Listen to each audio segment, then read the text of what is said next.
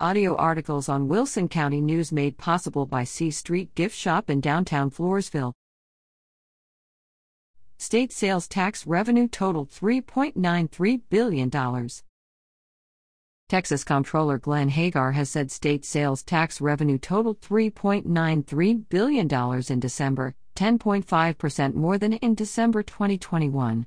The majority of December sales tax revenue is based on sales made in November and remitted to the agency in December.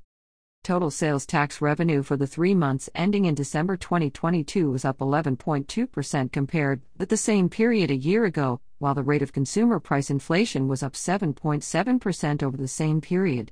Sales tax is the largest source of state funding for the state budget, accounting for 56% of all tax collections.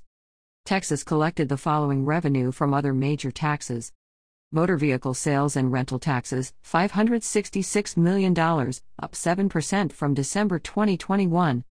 Motor fuel taxes, $317 million, up 2% from December 2021.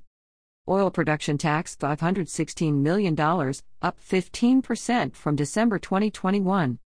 Natural gas production tax, $371 million, down 3% from December 2021. Hotel occupancy tax, $58 million, up 44% from December 2021, and alcoholic beverage taxes, $137 million, up 10% from December 2021. For details on all monthly collections, visit